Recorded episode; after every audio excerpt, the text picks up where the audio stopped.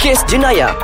Jurnal Kriminologi yang akan membuka mata anda Assalamualaikum. Hai, kes jenayah masih lagi terus bersama-sama dengan anda dan saya Jana Ali Fiji akan terus menemani anda. Tapi ha istimewanya dalam minggu ini kita nak bercakap mengenai soal hati dan juga perasaan mengenai soal cinta. Tapi cinta yang macam mana? Cinta yang melibatkan sosial media yang akhirnya mengundang padah kepada yang jatuh cinta dan juga yang bercinta. Ah, dari nak bercakap mengenai kes uh, love scam ni, Jana bersama dengan pakar kriminologi daripada UKM iaitu Dr. Muhammad Rahim Kamaluddin. Assalamualaikum. Assalamualaikum doktor. Waalaikumsalam. Kita berjumpa lagi doktor dan minggu ni menarik sebab kita nak bercakap mengenai soal cinta kan. Tapi kita nak bercakap mengenai love scam.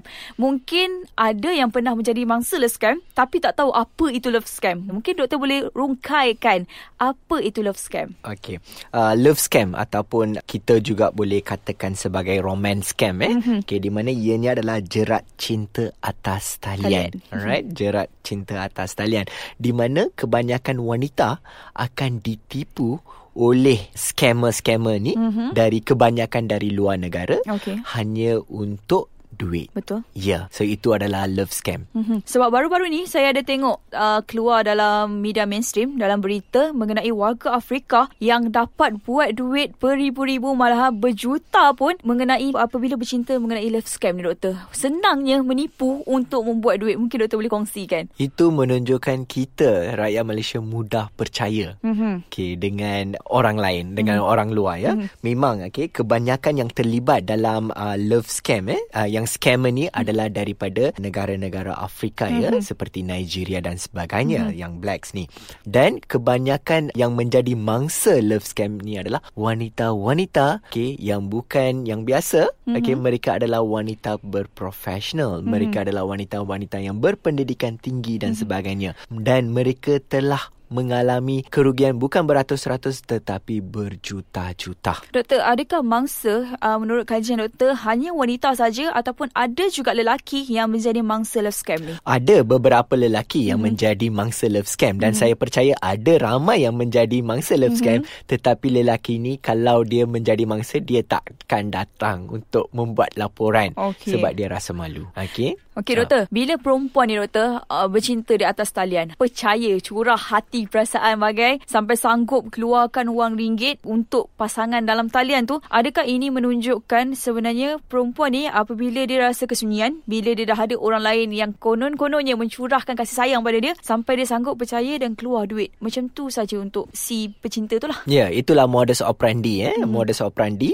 uh, yang dilakukan oleh scammer. Hmm. Okey, mereka selalunya akan target wanita wanita-wanita yang berkerjaya uh-huh. dan juga yang telah bercerai ataupun hidup bersendirian okey okay? ataupun hidup dalam kesunyian uh-huh. okey uh, mungkin maklumat ini disalurkan oleh sindiket-sindiket uh-huh. ataupun rakan-rakan eh uh-huh. uh, kepada sindiket-sindiket scammer ini uh-huh. alright dan apa saya ingin tekankan eh saya ingin utarakan modus operandi okay. apa yang mereka buat contohnya di sini juga mereka menggunakan media sosial sebagai platform okay. utama untuk menjerat mangsa-mangsa ya iaitu wanita-wanita. Apa yang mereka buat ialah simply contohnya dalam Facebook. Okay. okay mereka akan uh, create satu mm-hmm. account dan letakkan satu gambar profil yang handsome. Okay. Contohnya. Mm-hmm. Okay. Sudah semestinya itu bukan gambar profil mereka lah. Yelah, yeah? tipu bukan, lah tu. Ya, yeah, betul. Lepas tu mereka akan randomly add. Sekiranya mereka tidak ada target, mereka akan randomly add. Mereka mm-hmm. akan add wanita-wanita ni secara rawak. Mm-hmm. Okay. Siapa yang Masuk add jerat tu kena. Uh, tanpa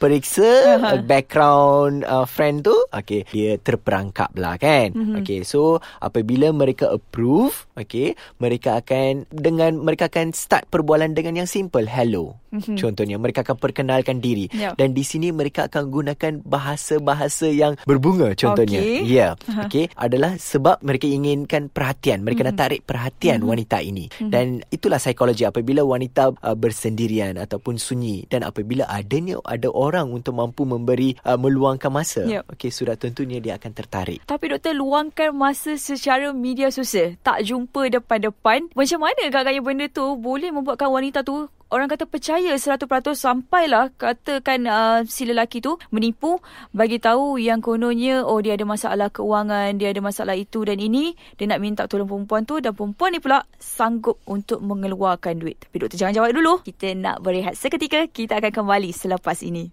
Kes jenayah masih lagi terus bersama-sama dengan anda dan Janah masih lagi bersama dengan Dr. Rahim. Kita bercakap mengenai love scam ni. Jadi tadi doktor, saya dah tanya doktor kan, macam mana agaknya bercinta atas talian? Jumpa pun tidak, apa pun tidak. Tiba-tiba si pelaku tu kata, okey awak saya ada masalah ni awak, saya perlukan sekian-sekian amount. Boleh tak awak tolong saya? Yang perempuan ni pula dengan mudahnya, orang kata macam cari duit tu macam sekelip mata, senang sangat untuk diberikan kepada lelaki. Kenapa agaknya doktor? Alright, sebelum tu kita kena tahu eh, lepas mereka memulakan perbualan dengan wanita, mm-hmm. okay, potential victim ni, mm-hmm. mereka tak akan terus tanya okay. pasal duit. Mm-hmm. Okay, mereka akan mengambil beberapa tempoh. Okay, mm-hmm. contohnya mungkin dalam sebulan, mungkin sehingga enam bulan. Alright. Untuk raih kepercayaan. Ya, betul. Okay. okay. Sehingga mereka rasa mangsa dah berada, okay, dah betul-betul percaya pada diri, mm-hmm. okay. Dan di dalam tempoh enam bulan ni lah, okay, dalam tempoh enam ataupun tiga bulan. Atau ada setengah wanita dia percaya dalam tempoh seminggu pun ada juga. Okay. Alright. Dalam tempoh ini, tempoh kita panggil rapport building phase ni, mm-hmm. fasa rapport building ni, mereka akan, contohnya mereka akan kongsi kehidupan mereka. Mereka okay. akan kongsi latar belakang scammer mm-hmm. ni. Dia akan tunjukkan gambar-gambar keluarganya mm-hmm. di mana mereka bukan keluarga okay. dan saya ingin highlightkan satu bentuk modus operandi yang licik di mana mereka akan create satu lagi account okay. okay dan kononnya akaun pemilik akaun tu adalah contohnya kakaknya sendiri okay. ataupun ahli keluarganya sendiri maksudnya doktor diorang dah prepare benda ni semua daripada awal ialah kalau tidak macam mana nak dapatkan gambar yang sama kononnya ahli keluarga maknanya gambar dalam ahli keluarga tu pun antara rakan-rakan mereka yeah, juga ahli okay. syndicate okay. okay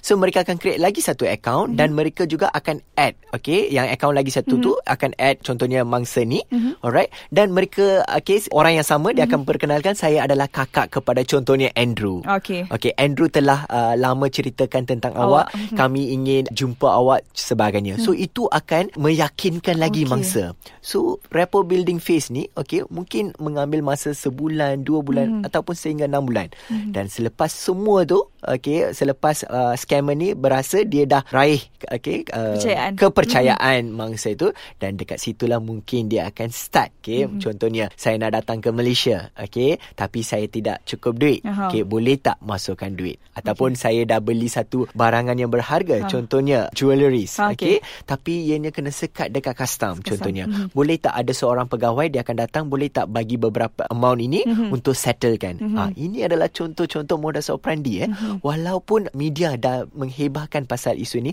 tetapi ramai wanita di luar sana tak sedar. Okay, mungkin okay. mereka tidak mengikuti perkembangan mm-hmm. dan kes-kes jenayah yang berlaku di negara kita. Mm-hmm. Mungkin mereka juga sangat percayakan mungkin ada setengah orang apabila uh, scammer ni menawarkan hadiah, mungkin mereka tertarik senang percaya. Ya, betul. Jadi doktor, mungkin doktor boleh kongsikan juga kesan uh, kepada mangsa-mangsa yang menjadi uh, mangsa love scam ni. Yelah, kita tahulah bila duit dah habis tu satu hal. Mungkin dari sudut psikologi pula dah tak percayakan cinta ke, dah tak percayakan lelaki ke, mungkin doktor boleh kongsikan. Okay. Sudah semestinya mereka akan mengalami kemurungan. Mm-hmm. Sebab wanita ni cepat mengalami kemurungan. Mm-hmm. Okay. Dalam mereka ni sunyi. Mm-hmm. Okay.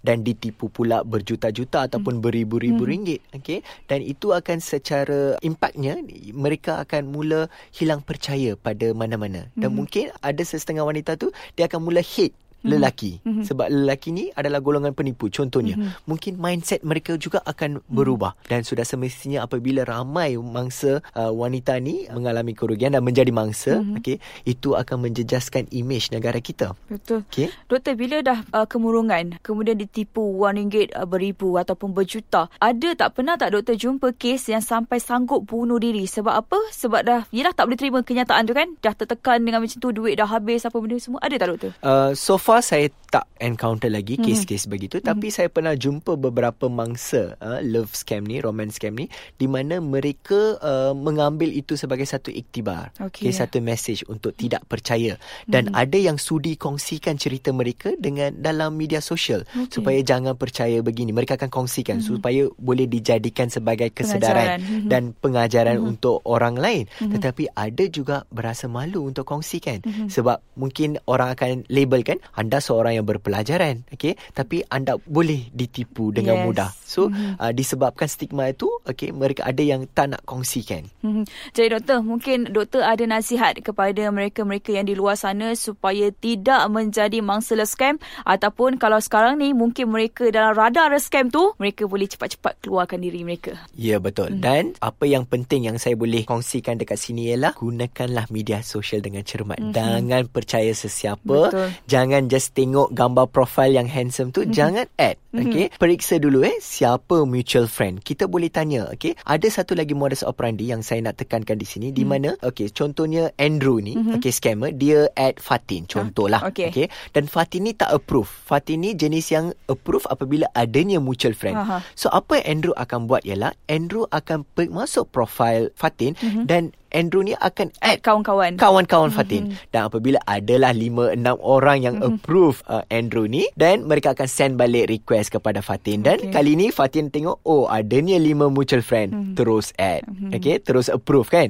Okey apa yang kita perlu buat ialah apabila ada individu yang kita rasa curiga okey mungkin kita boleh tanya mutual friend kita adakah anda kenal uh, individu ini? Sekiranya anda tidak kenal tolonglah jangan approve. Mhm. ya. Terima kasih banyak-banyak doktor untuk orang kata penerangan panjang lebar doktor mengenai love scam dan juga nasihat-nasihat yang doktor berikan. Pastinya doktor, episod yang akan datang kita ada lagi topik-topik menarik, ada lagi tajuk-tajuk yang menarik yang kita nak rungkaikan dalam kes jenayah. Sehingga kita jumpa lagi nanti. Assalamualaikum. Bye-bye.